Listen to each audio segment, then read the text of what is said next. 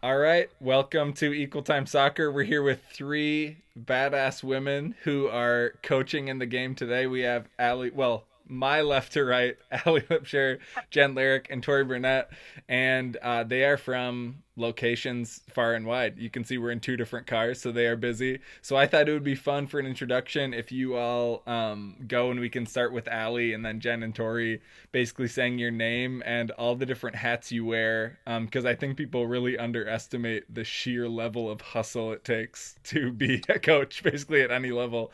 So Allie, kick us off. Yeah, I think just the fact that two of us are sitting in cars kind of indicates that we're always on the go. So I coach for the Gophers. I'm the goalkeeper coach for the Gophers, and I'm wearing my club coaching hat right now. I'm in Michigan with one of my club teams, and I also run my own goalkeeper academy as well. So a couple of different soccer hats, a few different soccer hats, I should say, for sure. Aside from an actual giant, also other job that you do during the day. It's yeah. Then one non-soccer hat too, for sure. Right. Jen, what about you? Yeah, I am the assistant coach at Augsburg University. I'm a girls director of coaching at BB United, and then I'm involved with like a girl nonprofit in the Twin Cities. Mm-hmm. Tori. My name's Tori. I coach for Macalester College. Jen and I are rivals. Yes. Love each other. And I'm the also best rivalry. What? The best kind of rivalry. The best. I also coach at Blaine Soccer. I have four teams.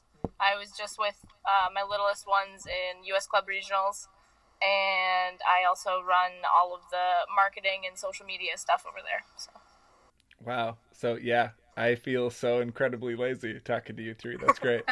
So one of the reasons we're so happy to have you all on is for Pride Month of June. So we are this month and last year we've tried to do promotions where we help support queer athletes, and especially because I think soccer tends to get a brand or kind of a public persona as being really progressive, but as all of us know, and I think people who work in the game know, there really isn't even close to fair representation for women coaches, and I think the challenge is even harder for gay and lesbian coaches and players just because of how tough it is to kind of change these kind of standard practices we have for teams. But we're really lucky to have three badass women here to talk about their experience in the game. And I was hoping you could each talk a little bit about just kind of why it matters to you to be visible during Pride and just say yes to a kooky four-person video chat like this.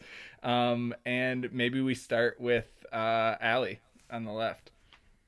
Yeah, I mean, I think in general, it's just visibility is important, period, right? It's just like, if you're a kid playing the game and you don't see, you know, someone who looks like you doing it at a higher level, sometimes it's hard to imagine yourself there. And I think that applies to any situation. So I'm sure that you guys can relate where you had someone who was visible to you and that was important and defining. And you know, for that same reason, it just kind of becomes a part of you. And it's very natural to want to be, you know, hopefully visible for someone else. Mm-hmm. Jen, how about you? Yeah, no, I agree with all of that. And I think it's important to myself personally to just like be my full self in my coaching role. Yeah, I think like you never know what young people might need support in different avenues of their life, whether that's, you know, being a girl at school who like wants to play soccer and like only boys are playing and they like might need support in that, or you know, whether they're, you know, starting to realize or navigate their sexuality. I think it's really important to just be yourself, and people can reach out if they know like who you are. Mm-hmm. Yeah, Tori.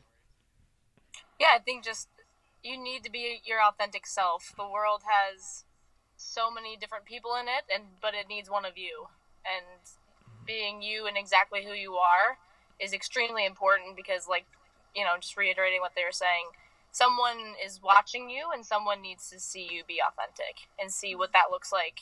You know, when we're wearing all these different hats, we can also be ourselves with those hats. And so that allows people to then, again, picture themselves in our shoes and hopefully, you know, do better things than we're even doing right now. Mm-hmm. Yeah, and I think for folks who don't follow the game super close, or maybe they watch like the national team, or maybe they just watch like their local college team or something, I think for me, it's what I've noticed too. And I think, Jen, your work with Like a Girl kind of hits at some of this, that the club scene is really, it's so, there are so many women's college teams that like the girls soccer system has a lot of resources in it because people want to get those scholarships and they want to play at those high levels. And I think that means there's like kind of a like a high dollar, like glossy vibe on the club scene in a certain way where it's like it becomes a very, to me at least, it's like a very suburban, like clean cut, like brand to this, like, or that's like the outward looking brand of this like broader like soccer system in the U.S. is like rich suburban like vibe. And for some reason, I think that just tends to have like some extra connotation of just being a little bit conservative or old school or like overly like strict in the sense of like identity and all those things. I don't know if that's played out for you as players, but I mean for players and coaches who are in situations where maybe they're not sure how to be good allies in a situation like that, what are some things they can do to kind of be either a good, like good friend and supportive teammate, or if you're a coach and you're not really sure, you've never been in the situation to be kind of a public ally, what are some things you can do? And maybe we start with Tori and go the other direction. I think the biggest help throughout my, experience, my collegiate career is just be inclusive, just ask. Because it's really difficult when you are in a room and everyone's talking about their relationships and you get left out. And it's just one of those things where just, give us a seat at the table. It's the same as everyone else's relationship, and we would love to tell you about our amazing significant others. Or our really weird date we went on or something. Right, or whatever, right? whatever romantic gossip we have, like everyone wants to talk about that. Right. And so allowing us to be in that conversation is one of the biggest ways you can be an ally.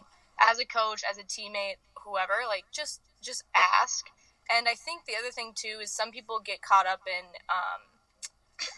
not knowing what to say initially, and that's fine. Like if you have an awkward conversation, okay, those happen constantly. Mm-hmm. But making sure that you follow back up later and just be like, hey, like, I know that wasn't like a great conversation, but this is what I meant by it. I still care about you. I still, want you to feel included, whatever that conversation is, but continuously reaching out, continuously providing that, open and inclusive, welcoming environment as a coach, as a player, teammate, whatever it is, but we can all do that.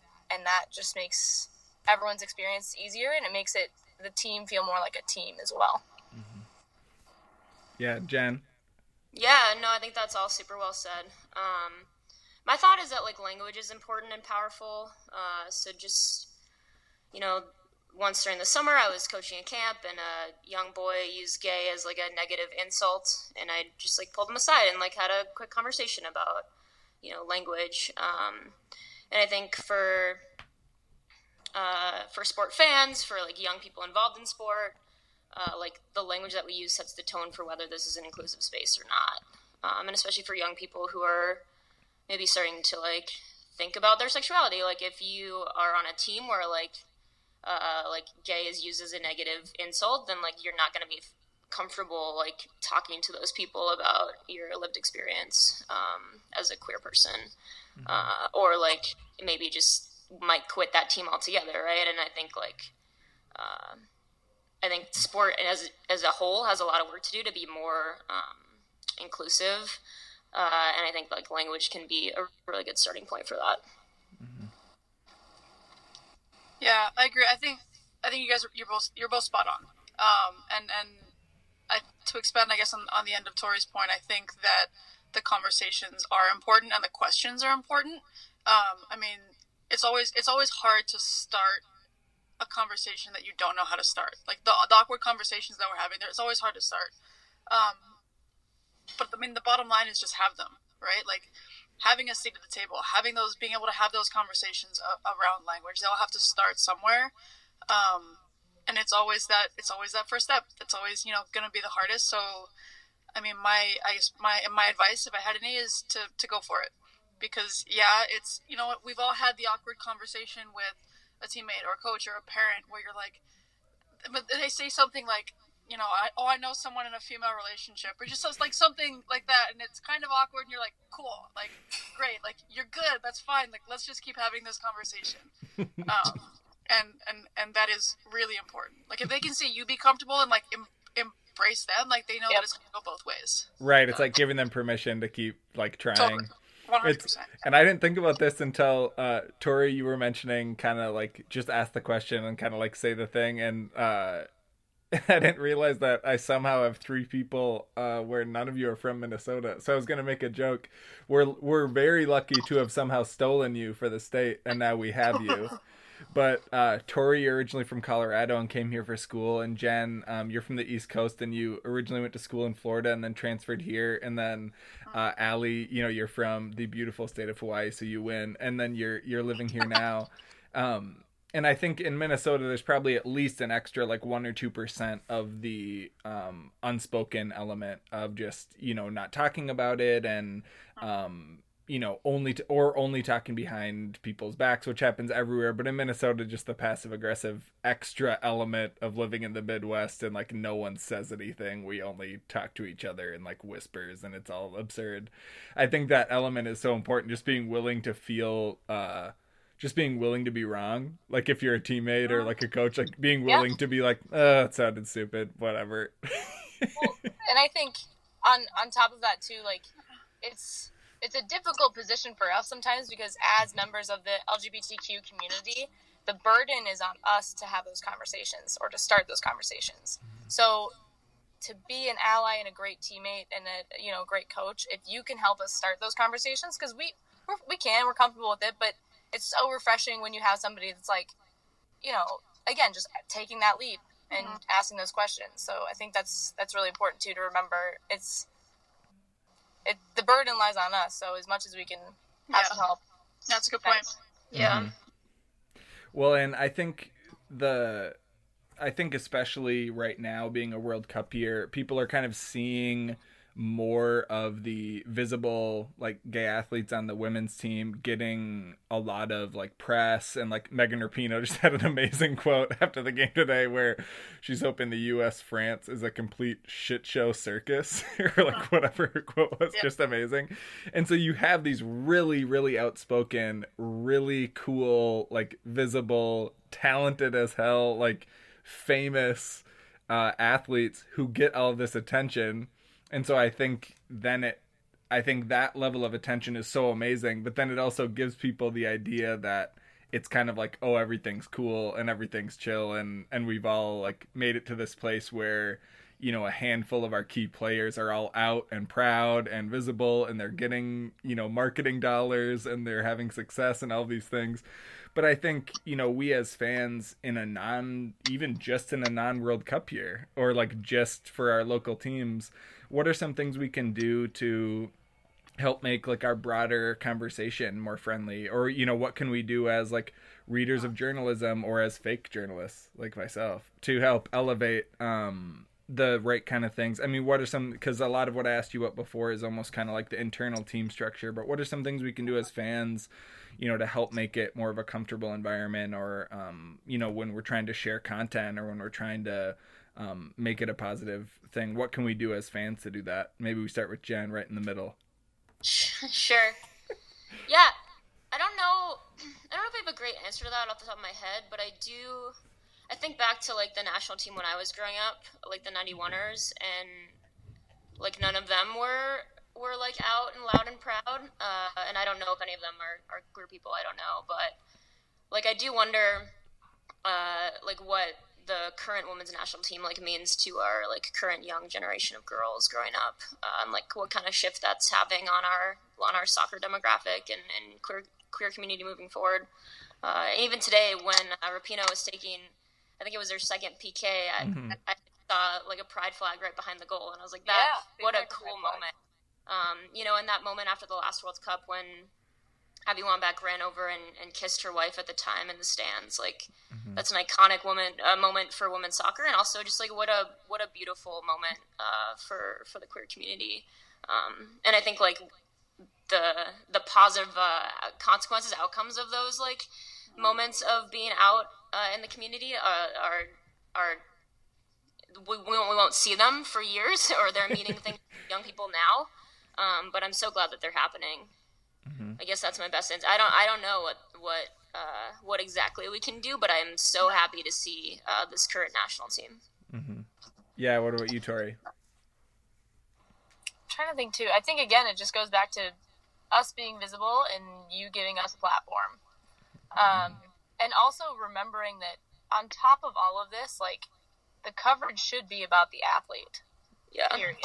Megan Rapinoe gets press because she is a baller who just so happens to be dating Sue Bird, who's also a baller. But, like, you know what I mean? So I think it's those levels. And, again, I think it goes back to Jen and the language that we use.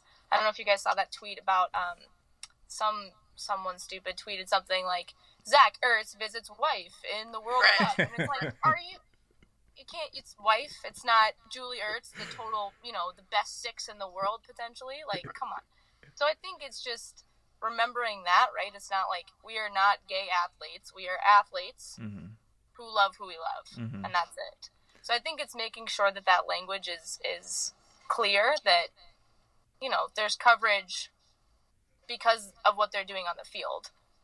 Mm-hmm. And then treating them like anyone else. Like, if you're covering, you know, PK, you always have to mention Shakira. Just always. It happens. But, so same type of thing. I think it's an equality in that level, and also just remembering, you know, first and foremost, we're athletes. And mm-hmm. we just happen to all, mm-hmm. like, pretty kick-ass women. So. Well, and I think it's a little bit of it, like you described it, as the whole, you know, such and such's wife is, like, playing in this game.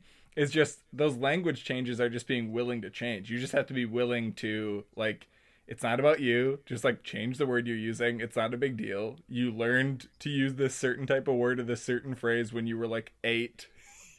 You right. can learn a new way to say something when you're in your awareness. 20s, 30s, 40s. It's sort of, like, just, it's not about you. If someone else wants a different label to identify themselves, that's fine. You're doing great as a straight white man. There's no challenges in the entire world. You were born a king. You can use a different word. Allie, what about you? Yeah, I think, you know, two really important points. Like, it's the platform, it's the language, and just within that, I think also the point that it's just the recognition that we've come a really long way. We're doing really good things, and we're still going to have to fight the fights that we're going to have to fight along the way. You know, like, we're not there, like you're saying. And that goes beyond this conversation into so many others, but I just think that the recognition of that, and kind of, it sounds a little bit aggressive, but like just being prepared to be like, have those conversations, to be like, no, it's Julie Ertz's husband is coming to visit her at the World Cup, not the other way around. And I don't know, at some point it's not letting it get under your skin, but also being, you know, being able to sort of respond to it in the ways that are productive, and, you know, all the things that we have to do all the time anyway. Mm-hmm. Yeah. Well, and yeah. This... No, you go, Jen. I was just going to say, I think maybe a final thought is like policy. So, you know, Title IX protects people of different sexual orientations. But I do know certain private schools where like queer student athletes don't feel comfortable to like tell their coaches about their orientation, or like sometimes, you know, coaches don't feel comfortable. Mm-hmm. You know, I've been to conferences with, gay women who are professors at schools in Iowa, and they like wait a couple years before they share about their private lives, and maybe right until after they get tenure. Like, right, yeah, just like don't want to risk it legitimately. I think the like public institutions that do have policies that protect people of different sexual orientations, like, let's enforce those policies, and then, you know, maybe different private institutions that don't, I think could look into creating policies if that's something they're interested in, mm-hmm. in advocating for. Mm-hmm. Well, and one last one that I didn't throw in the document, but I just had to remember it because Allie, your wife Chris, had such an amazing and such a like widely shared piece where she was basically writing a letter to herself, you know, from when she came out, and it was just like the most touching, like emotional thing I've seen in so long. But it was so widely shared here because I think it was so authentic and real. But it's also just like describing a moment that you guys like sort of referenced earlier that can just be like, how do you start it? Like, what do you do? I mean, is there anything you would tell, you know, young athletes now if they're struggling with like how to deal with that particular step in the process of, is there any advice you would give in terms of how to handle that situation? Or is it so personal that it's kind of tough to describe for someone else? Yeah, it's so personal. It is. I think everyone finds their own words, their own voice, their own strength at different times. So, I mean, going back to some of the conversations we were having around what can, you know, allies do, coaches do, all of this. I mean, I think our part is definitely providing the visibility. And if kids have all those other things in place around them, the support systems and the environments around them, then it's certainly going to be much, much easier. For that to be a more positive part of their experience. Mm-hmm. I don't know, what do you guys think? Jen or Tori? I don't know. I think it's just, you have to remember everyone's on their own time schedule and it's not a race. No one's timing you to, there's no cap on anything. So I think it's just understanding, you know, like Allie was saying, you find your strength and you find a time that works for you and you just go. And it's just remembering that, you know, at the end of the day, your teammates will still be your teammates. Like, everyone's still going to be, everything's the same, even though it's different. And the right people will stick around. And, mm-hmm. you know, that's life. And that's hopefully someday, you know, we're progressing to a place where that doesn't need, those conversations don't even need to be had. There's just, it is what it is. Mm-hmm. However, you just, you know, the right people will stick around and they'll be there through everything. And that's what you got to stick to and remember.